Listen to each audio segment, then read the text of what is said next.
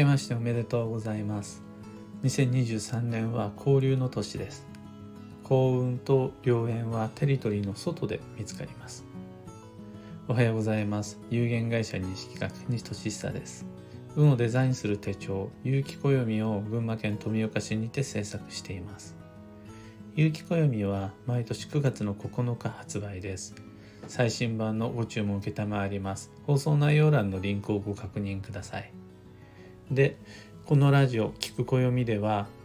毎朝10分の暦レッスンをお届けしています。新しい年も変わらず朝の7時から配信したいと思います。よろしくお願いいたします。で毎年元旦は初日の出の撮影が僕にとっての恒例行事です。曇りなら曇りなりに雨なら雨なりに東の空を撮影してブログにアップしてます。なので今頃はその初日の出浴びてる頃というわけで今日は録音での配信となります。今朝は2023年は柔軟な人じゃないと正解を選べない運勢というテーマでお話を。2023年は運勢として交流が活発になります。もう2022年9月の時点からその流れは始まって2023年6月をピークとします。好むと好まざるとにかかわらず外部との接点が増えいろいろなことを知り知らされ関わっていくことになります。その先に待っているのは良くも悪くも対立です。相入れないものが見つかります交流が深まれば深まるほど融和しい一致していくんじゃなくて結局人はみんな違うと分かります。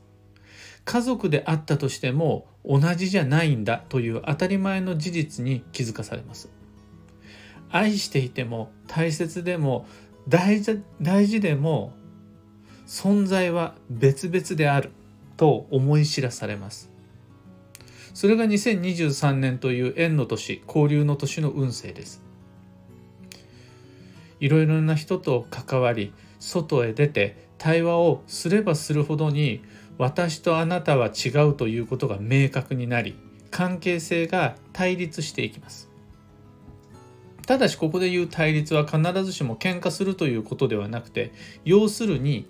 違うんだと立場が明らかになるという意味です。でそこからつながりを結び直せる人とそこでつながりを切ろうとしてしまう人で運に差がつきます。結び直せるのが吉で切ろうとするのは今日です。みんなに結び直してほしいです。切ると切るということで解決しようともがくのは結果運が乱れてしまうからより逆効果として疲れてしまうからなるべく避けていただきたいです。ただそこで切ろうとせず結び直す方に進むためには受け入れなくちゃならない一つの事実があってそれが全ては固定観念ということです。自分の常識は誰かにとっての非常識です。いつも見慣れた風景は誰かにとっては盲点視覚です。私の立場からの正解は別の誰かの立場から見ると不正解になります。前のあの頃のあの時点での基本基礎も今の時点では時代遅れです。あの時のあの頃の気持ちは間違っていないけれど今もそのまんま同じで良いとは限りません。考え方や動き方はそこで止めて固めてしまった時点で必ず誰かしら何かしらにとっての今日になってしまうわけですだからそこであ自分のこの思いはいい悪いじゃない固定観念であるこの場でのこの常識はそれはここでだけ通用する正解である。あそれっていうのは何かしらどこかでもなんか基準は作んなくちゃなんないんだけどそれは全てのものに対する普遍の真理ではなくてある場面で固定されたある一側面の正解であると気づけた人だけが進むべき道を選べます。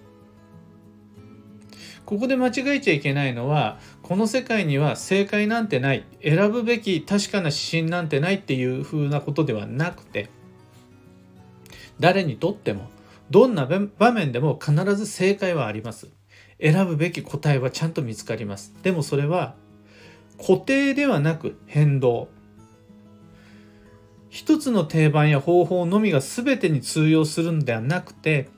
TPO に応じて状況や理由立場体調に応じて柔軟に対応してこそその時点での正解をちゃんと見つけることができるっていう年です。そんな風にして固定観念に気づきそれが固定された限定的常識であることを受け入れるために外へ出て人と向き合い交流を深めていくのが僕たちにとっての2023年の存在意義です。有機暦にはそこまで詳しいことは書いてないんですがやっぱり運勢としてあこれは私にとってのみの正解なんだなあの人にとあの人と共有することができる絶対的な正解じゃないんだなみたいな寂しさはみんな感じる年になると思うんです。でもそこが分かっているからそこさえ抑えておければ価値観の異なるあらゆる立場いろいろな種類の人と縁を結び直すことができます。そしてその先に広がっているのは豊かな人脈であったり穏やかな人間関係だったりするのでやっぱ対立はしていいと思うんです。だって違うんだから。そして対立を前提とした縁の結び直しをこの2023年度中に進めていって基地となります。今朝のお話はそんなところです。2つ告知にお付き合いください。1つ目が有機暦ユーザーのためのオンラインサロン運をデザインする暦ラボに関してです。2023年も引き続き有機暦を持ってる人が情報共有情報交換して定期的に暦と関わっていけるようなそういう場所を作っていきたいと思います。ラボメンバーの方是非ともご協力ください。2つ目の告知が開運ドリルワークショップ2023に関して。開運ドリルではまず理想の基地方位旅行計画を時間にまでこだわって立てます。その後行くべき場所が強方位だった時にいつ行くのがいいのかどう行くのがいいのかという計画も立てます。また方位だけを基準にせず運勢や時期の吉凶なども含めてより効率的効果的な12ヶ月の移動計画も練っていきますその目安きっかけとして暦のさまざまなロジックを利用していきますそれができるのが開運ドリルというワークショップです。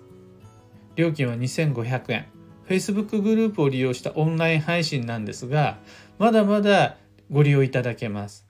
2023年2月の3日までは質疑応答も承っています。1月の4日の朝にはフォローアップ講座の直接僕がライブ配信にてご質問にご回答するという機会も設けています。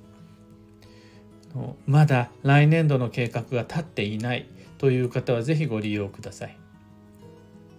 サロンもドリルも詳細のリンク先放送内容欄に貼り付けておきます。さて今日という一日は2023年1月1日日曜日元日カレンダーの上では新しい一年が始まりましたでも暦の上ではまだ休息の2022年12月です。今日入れて残り5日間は無理は禁物の穏やかな日々を続けたい時です。というわけで安らぎ療養補給のお正月を楽しみましょう。幸運のレシピは味噌汁発酵スープが吉となります。だから味噌に限らず醤油だって発酵食品だとして使っていいしかす汁も OK あとはナンプラーもそうだしキムチ鍋とかももちろん OK です今日のキーワードは意思価値観を確認する。よく1年の計は元旦にありと言いますが今日1月1日は特にそうです。新しい年を過ごす軸である目標目的を考えるのには最適な一日です。以上迷った時の目安としてご参考までに。ところで聞く暦では Twitter にてご意見ご質問募集中です。知りたい占いの知識や今回の配信へのご感想など「ハッシュタグ聞く暦」をつけてのツイートお待ちしています。さらに毎朝スタンド FM から配信しているこのラジオは Spotify、Amazon Music、YouTube、Audible、Apple Podcast などその他のメディアでもご聴取いただけます。普段使いのアプリの中で聞く暦で検索していただければきっと見つけていただけるはず。で見つからなかったら是非教えてください。あのそのメディアでも聞いてもらえることができないか工夫してみます。それでは今日もできることをできるだけ西企画西俊久でした。いってらっしゃい。